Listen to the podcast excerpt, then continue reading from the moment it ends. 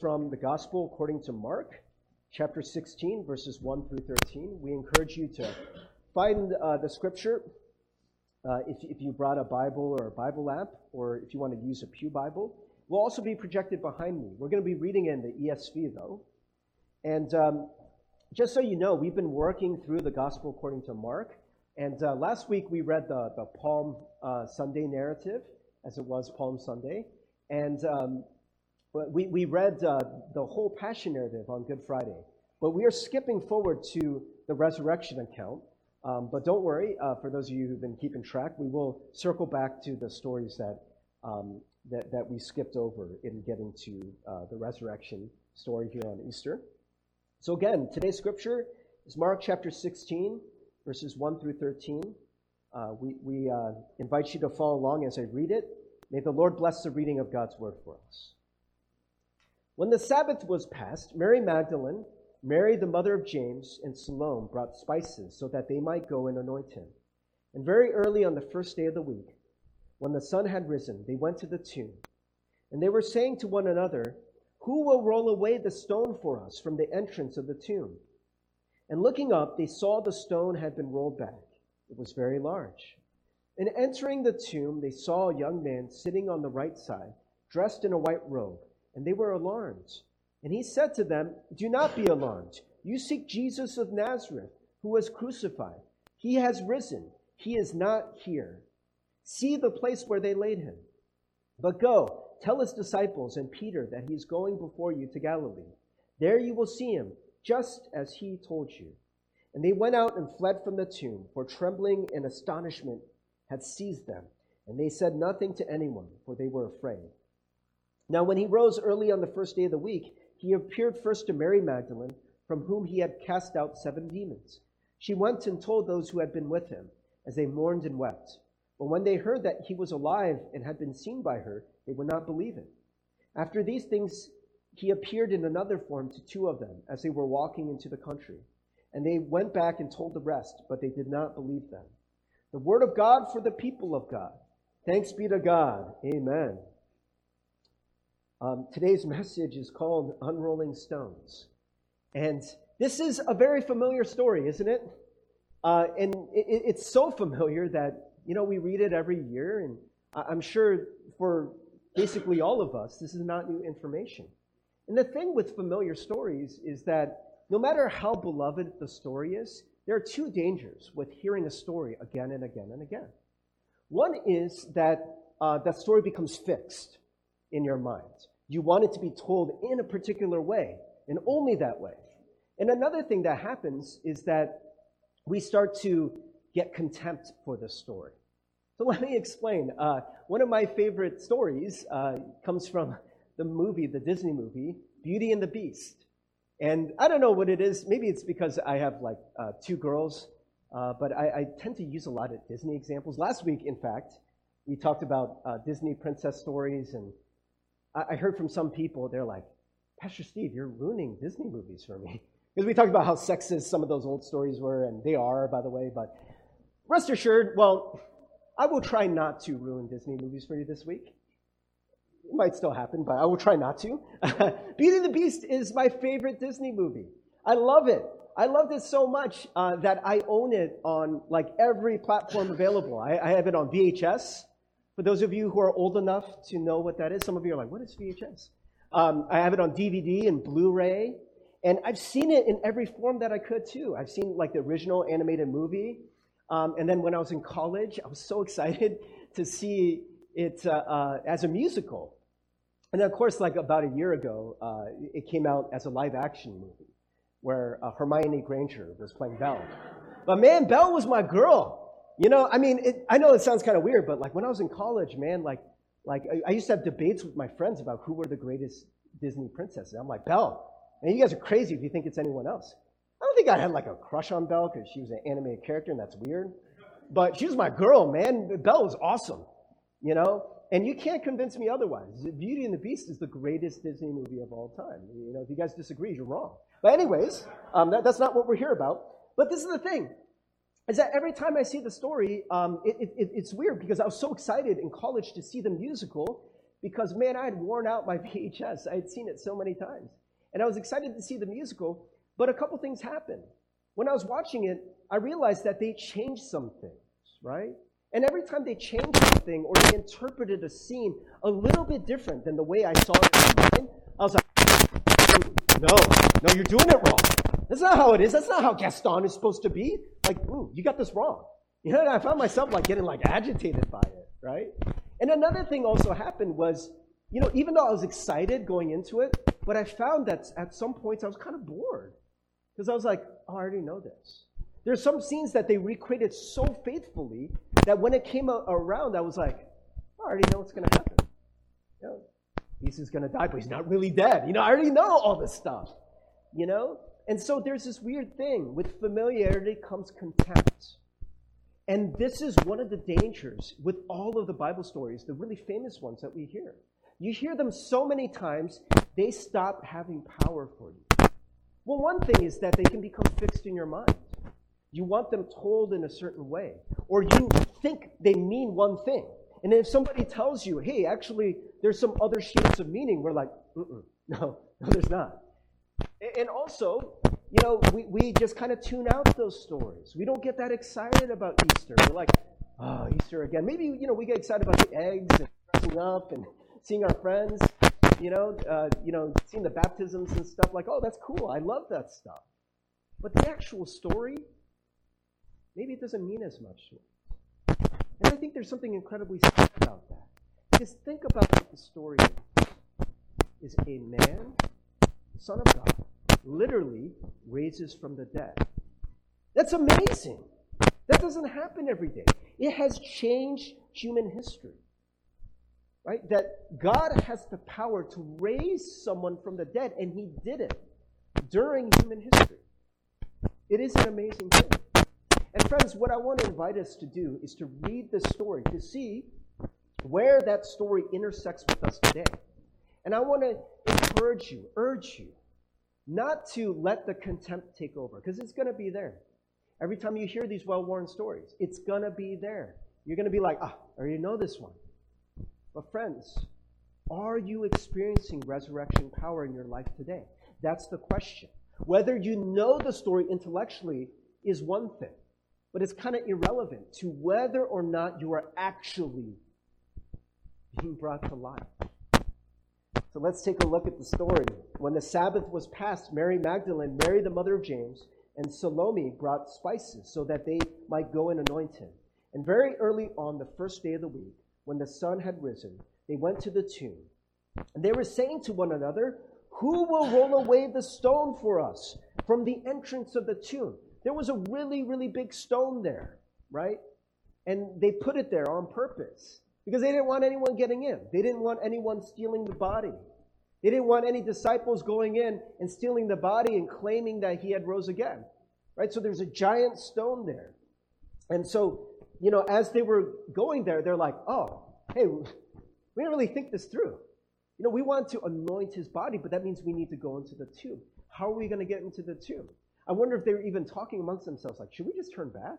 Like, yo, let, us just go and see, right? Um, I don't think they said yo, but that's my interpretation. And they get there, and looking up, they saw, surprise, surprise, that giant stone had been rolled back. And it tells us it was very large. It was a big stone, it was an immovable stone. There are a lot of impossible things that happen in this story. This is one of them. Yeah, we kind of jump ahead to the big one. You know, dead guy rising from the dead, being, you know, uh, risen, that, that he has life again. That's amazing. This is also amazing. A giant stone that people could not move somehow got moved.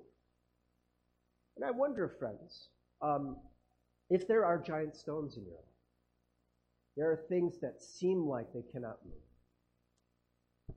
Well, a dead person, that would definitely be the equivalent to a giant stone, even more so.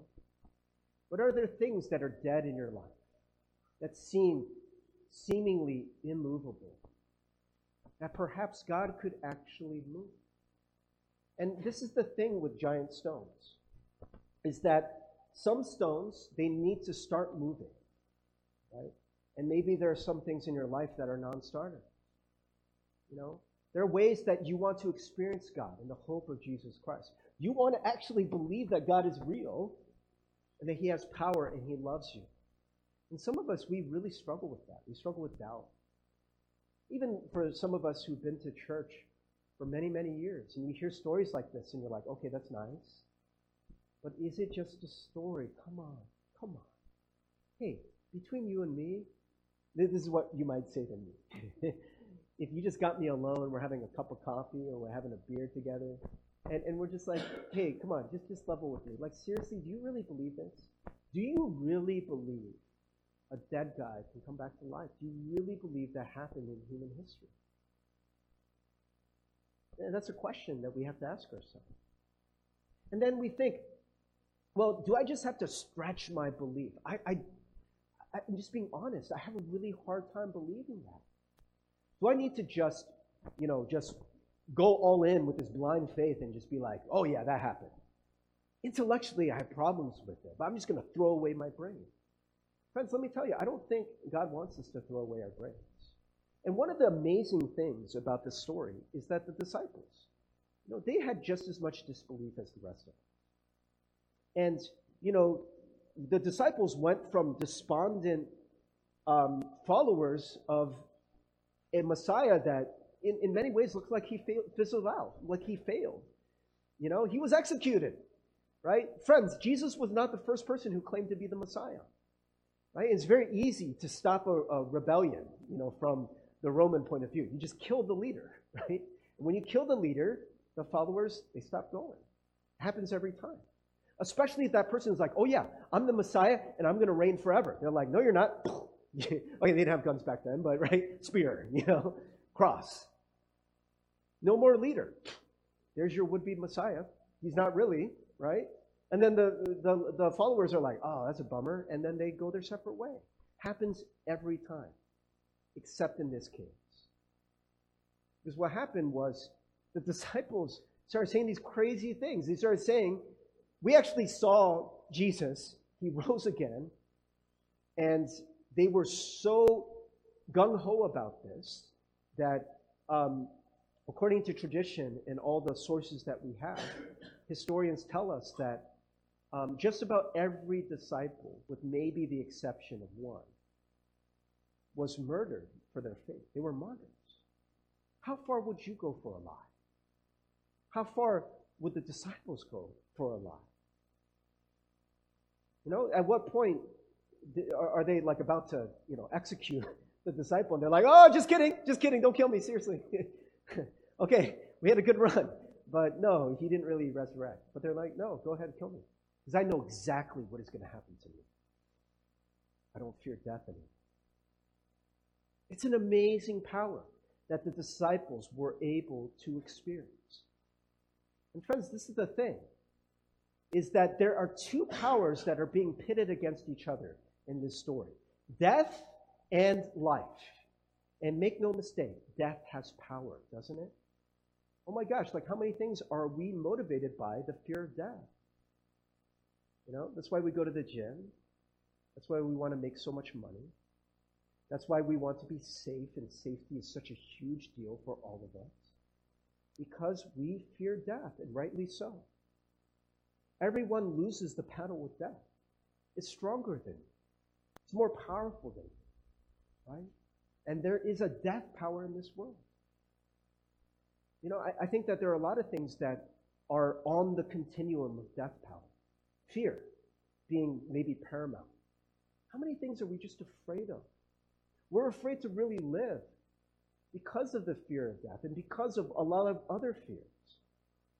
You know, you fear that somebody could hurt you or harm you. Why do you fear that?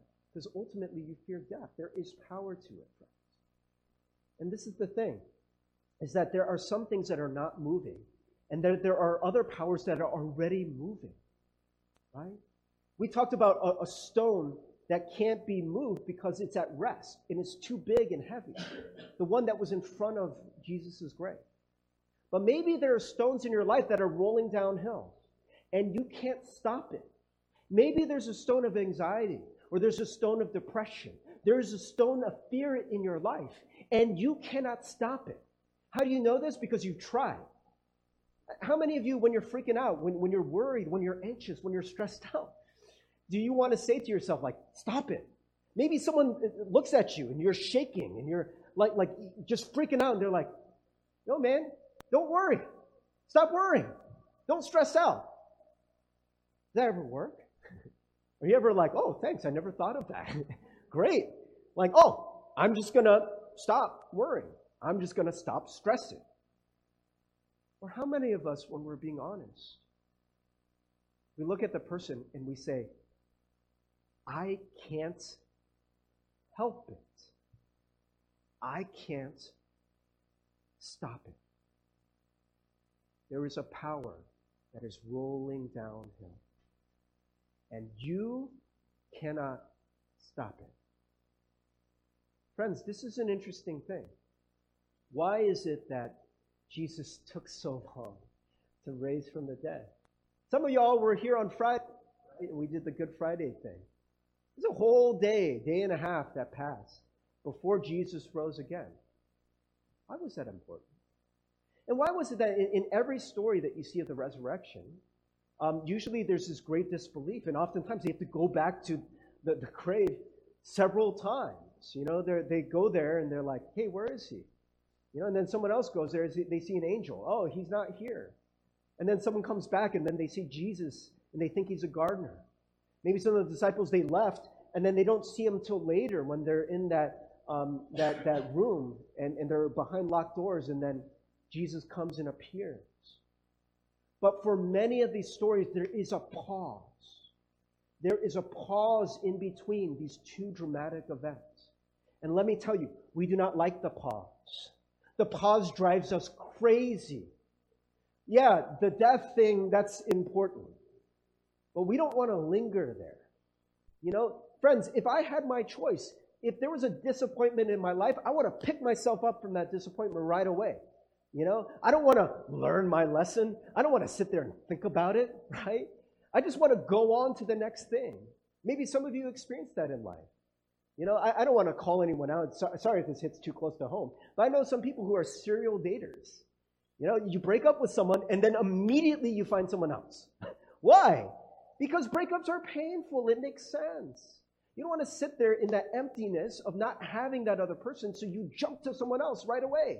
And sometimes, if you have a really good friend in your life, they even tell you, they're like, What the heck are you doing? You know, this person is wrong for you. And you're like, No, they're not. They're great. They're perfect. And, and then your friend is like, Yo, are you just dating to date? Is it because you're just lonely and you don't want to be single that you jump to this next relationship? And of course, you're not going to admit that, right? But maybe there's some truth to that. We hate the pause. But, friends, there's something very holy about the pause. Why? Because those rocks that are rolling downhill need to stop first before Jesus can roll away that rock and maybe roll a new thing. Those rocks that are already moving, they need to stop. And friends, this is what we're not very good at. Some of us are worry, our anxiety, our doubts, our fear. All of these things, man, there is a power to it. It is that boulder rolling downhill. You cannot stop it. And in some ways, friends, it is keeping us from seeing what otherwise might be obvious. What is obvious? God is here. God is alive. Right? Friends, do you ever think about this crazy fact? That if this is true, okay, if this is true, and maybe for some of us, you've experienced this, but you're not experiencing it now.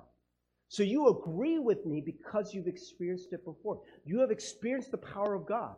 There was a time where your heart was touched and moved. You knew God was real, but you're not experiencing that now. Then my question is, where did God go? Did God go away? Is God far away? Did God go back up in heaven? No. This is one of the realities of the cross. We talked about this on Friday. We had this whole veil tearing thing that, that Eric mentioned at the top of the worship. And the whole idea about that is there is nothing now that separates us from the presence of God. We can experience the Holy Spirit. We can experience God now and in every moment. When you are worrying and stressing out, and maybe there is something really, really painful that's going on in your life. Your boss is yelling at you, or you're in a very, very unpleasant situation. And you got all that worry and stress, and ah ah ah, ah, ah, ah, guess what, friends? God is right there. He's right there. But this is the thing that rock is rolling, and it needs to stop, it needs to pause. You guys remember the story with Elijah? The story with Elijah is that there were all these crazy things going on. There were earthquakes and a mighty violent winds. And the scripture tells us God was not in those things. But when Elijah just strolled out on the mountain, and he came out because God told him to, he was just still. The scripture tells us that he experienced God as a gentle whisper, a still small voice, as it's called in some translations. Why? Friends, the winds, the violence of your emotions and your thoughts, those things get in the way from us being able to sense and know that God is there. Yeah, we want to fast forward to the celebration stuff. You know, he is risen indeed. Yay! It feels so good. It feels so good. Right? But the truth is that many of us, by not pausing, we actually don't experience it at all. We just move on. Easter is a nice time to see friends and family. Easter is a nice time to eat ham. I, guess that's what people do on Easter. You know, you, you get some eggs and candy. Then you move on. There's no power of resurrection that. And uh, Eric was mentioning this as the praise team was gathering and praying. He's like, what is different about Easter than any other day? Yeah, there's a special day when we remember that Christ is risen. But Christ is risen every day. Every Sunday is in a way Easter. By the way, did you know that's why we worship on, on Sunday? It's a crazy thing. The, the Jewish people, they would always worship on what day? The Sabbath, Shabbat. It means Saturday right? Literally, Shabbat means Saturday. They would always worship on Saturday. And this is something that researchers know from a very, very early time. Just like that, overnight, they switched their worship to Sunday. This is something that people made up centuries later. It was like within a few years. They switched the worship to Sunday. Why? Because they're like, we never want to forget this. We need to remember Jesus rose again from the dead. We are different because of Sunday. Sunday is what makes us different. And we need to bring Sunday into the rest of our lives. Friends, let me tell you, you can experience the power of God. It's not always going to be with trumpets. It's not always going to be with great emotions and fanfare. But that certain knowledge that a living God is with you. Sometimes that comes when you pause and you be fully present. You bring all that you are, all of your disappointments, all of your anxiety and mental illness, all of your fears, all of your doubts. You bring it all and you say, God, this is who I am. This is who I am. And friends, no matter what is going on in your life. God can bring those things to new life. Some of those things need to die first. But God can bring those things to new life. I've been experiencing that in my life. You know, I, I have mentioned, friends, that I, have struggled with um, mental illness, with depression, clinical depression, for most of my adult life. I, have had a drinking problem. I'm a very anxious and fearful person naturally. It's something that affects my family. You, know, you, you can ask them. I, okay, maybe don't ask the kids. They're like, who are you? What are you talking about? But, I mean, if Erin's cool with it, you, you can talk to her about it. It's true. You know, and sometimes I would get up here every Easter and talk about this. And I remember about three years ago, I came back from Easter, and it was one of the first times we had like a huge um, membership, like baptism thing. I think that year we had like 13 people who got um, either baptized or became members. And it was like the first time in a long time that that had happened. And I was feeling a high. Like, like I remember my wife and I were like, man, that service was awesome. You know, we felt so good. And then a funny thing happened. Monday happened. And, and I was just so drained and I had no energy. I couldn't get excited or up about anything. And for about the next week, I had no energy. I'm like, okay, energy will come back. Just get some rest, Steve. I watched some movies. I played some video games. You know, like, oh, maybe that'll make me excited. Didn't make me excited. No energy came back. And I started talking to Erin about it. I was like, man, there's something wrong. I, I, I don't know what's wrong with me. So she suggested that I go on a personal retreat, and I did. And one of the things that came out of that personal retreat, well, first of all, I went there thinking like, okay, I'm going to rejuvenate my soul. I'm going to figure out what's wrong with me, and I'm going to plan sermons for the next six months. Right? And I got there immediately and just tried to plan the sermons. What was that, friends? Because I'll tell you, the first half of that retreat was a wash. Why? Because the boulder was still rolling downhill. The way that I did things didn't change. I went, with, went in with the same anxiety because I was doing the same things. Right? This usually gets attributed to Albert Einstein. Um, that, that there's this quote that says, uh, the definition of insanity is doing the same things but expecting different results. Right? Friends, you're not going to change. Nothing's going to change if you keep doing the same things you've always done. You keep doing the anxious things you've always done. You're like, why am I so anxious? You're doing the same thing. Nothing's changed. And just this little knowledge that, by the way, you've known this since you were a kid, that Jesus rose from the dead. It doesn't change anything. But this is what changed for me. At some point, I realized, okay, retreat's half over. I'm not going to plan sermons for the next six months. So I gave up. I'm like, okay, let's give up on that. But what do I really need? What I really need is I need to reconnect with the power of God.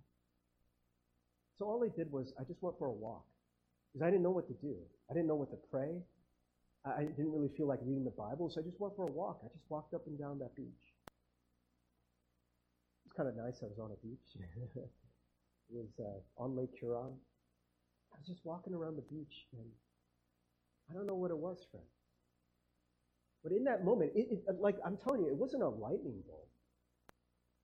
But I just started to calm down. You're like, oh, that's just natural. If you walk on a beach, you'll calm down. but why don't we do that more? Because in that moment, friends, I realized that spiritual and physical, there's no separation. and in that moment, when I could just be still for a moment, there was something very sacred about it. I just looked out at the water. And I remember looking at that water and seeing how deep it was in certain parts. Lake Huron, so the shallow parts are brown and nasty. but the deep parts were this very dark blue. It almost looked black. I was looking out at that water and I was like, man, look how deep that water is. My soul is not very deep. I need to get deeper. And I remember hearing that there are people, these saints, just throughout the years, that they would do these things called spiritual disciplines. They would pray. They, they would be silent. I, I didn't really know what I was doing, but I committed that day to spend 30 minutes in silence every day. I really didn't know what I was doing. And that has changed my life. And one of the things, friends, is I thought I could hack my way through Christianity. Oh, like, seriously, I wouldn't have told anyone this because it sounds like super unspiritual. But when I heard about other people who, like, spent hours in prayer, like, number one, I was like, okay, good for you. Like, you're so spiritual. You think you're better than me. Like, who are you to judge me? You know, I'd have thoughts like that because I felt insecure. But there was a part of me that's like, oh, I don't need to do that. I don't need to do that. I don't need to do what they're doing. And what I found was what I was doing was leaving me really tired and anxious, and leaving me really depressed. And I realized that if I'm going to start getting different things in my life, I have to start doing different things. And the funny thing is, the thing I needed to do was actually the opposite of doing. I needed to stop doing. I needed to interrupt that rolling boulder that's just, it just keeps going and it keeps flattening me. And it keeps flattening all the things in my life that I tried to do. I can't overcome it. And so I stopped trying. And instead, what I learned to do in that 30 minutes is surrender. Friends, if you want to know more about how to do that, come talk to me sometime. But in that time, I have learned to encounter the risen Christ.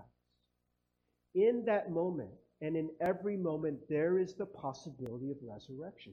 This is what we believe about Easter Sunday. The disciples, they didn't believe it. They, they, they were like flabbergasted, but they saw this young man sitting on the right side of this empty tomb, and he said to them, Do not be alarmed. You seek Jesus of Nazareth who was crucified. He has risen. He is not here. See the place where they laid him. But go tell his disciples and Peter that he is going before you to Galilee. There you will see him, just as he told you. They all had a hard time believing it. But when they experienced that resurrection power, when they knew it, they knew it. Their lives were never the same. You can experience that power now. You can experience that power today. You don't need to do it at church.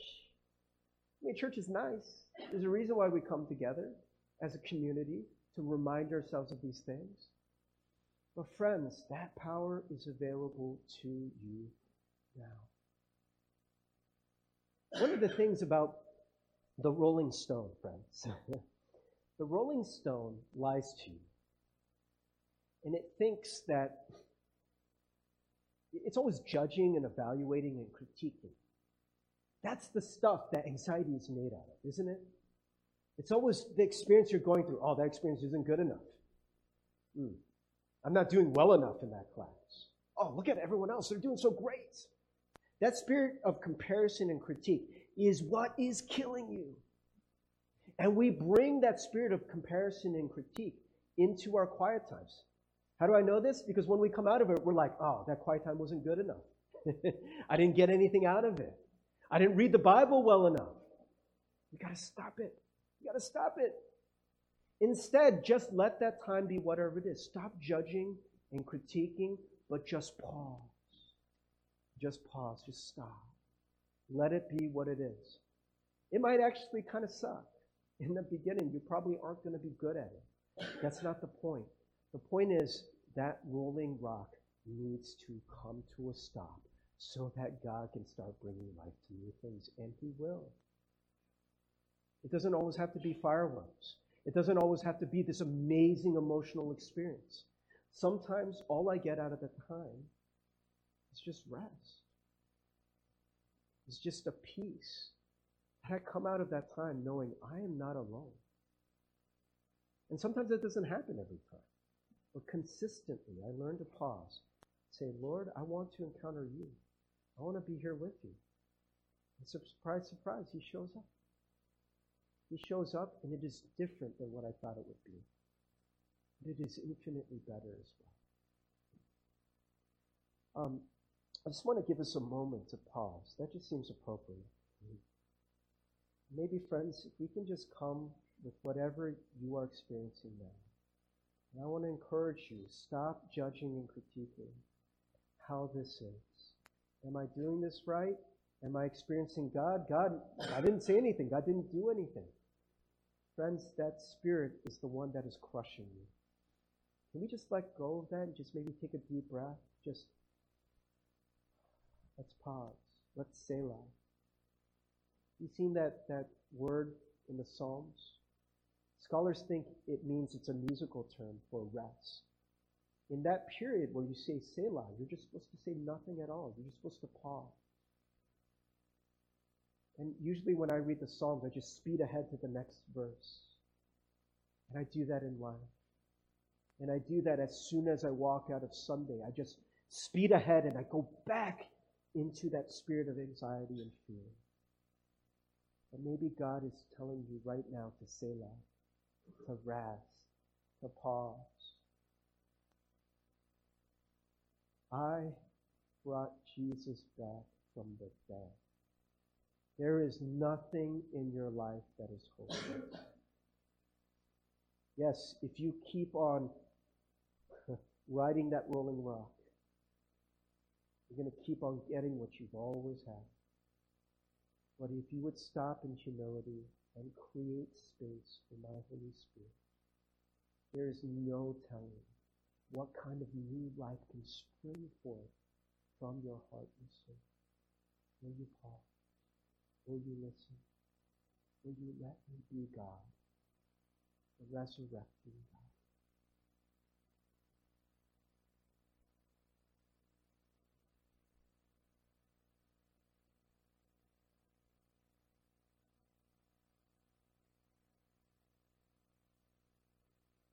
Friends, we're going to go into our time of communion. And I'm going to ask uh, to come up and assist with uh, uh, the communion elements. And uh, in the United Methodist Church, which Living Grace Ministry is a part of, we practice what is called open communion. And what that means is that everyone is welcome to come to this table. Um, it doesn't matter if you're a member of this church or not, if you're baptized or not. Why? Because we believe that this is a gift. It is not dependent on what you've done, but on what Christ has done. And so, friends, um, this is a reenactment of the Last Supper, which is um, what happened before Jesus went to the cross. And on the night that Jesus was betrayed, and those events would begin that rolled into his suffering, his death, and eventual resurrection. He took the bread and he broke it. This is the body of Christ which is broken for you. It's a little harder than the Hawaiian dance, sorry. And he did this with his friends and also with his enemies, with his betrayers. And towards the end of the meal, he took the cup. This is the cup of salvation, the new covenant. This is the blood of Jesus Christ poured out for the forgiveness of sins. And whenever we have gathered, we have taken of these elements. And we remember what Christ has done for us. So, friends, I want to pray for us that we can remember again in our hearts, in our souls, all that Christ has done for us. God, we thank you so much for the gifts of bread and cup, that they may be to us the very body and blood of Jesus. These symbols, God, will live within us. That tells us of how much Jesus loved us, that he would break his body, that his blood would be shed for the forgiveness of sins. If there is anything that separates us, any sin we've committed, or any good thing that we've omitted, any way that we feel unworthy, may we know that because of what Christ has done, we are forgiven. And if we will confess our sins, we could receive that in full. So thank you, God, for this amazing gift that we can become part of your body because we are washed by your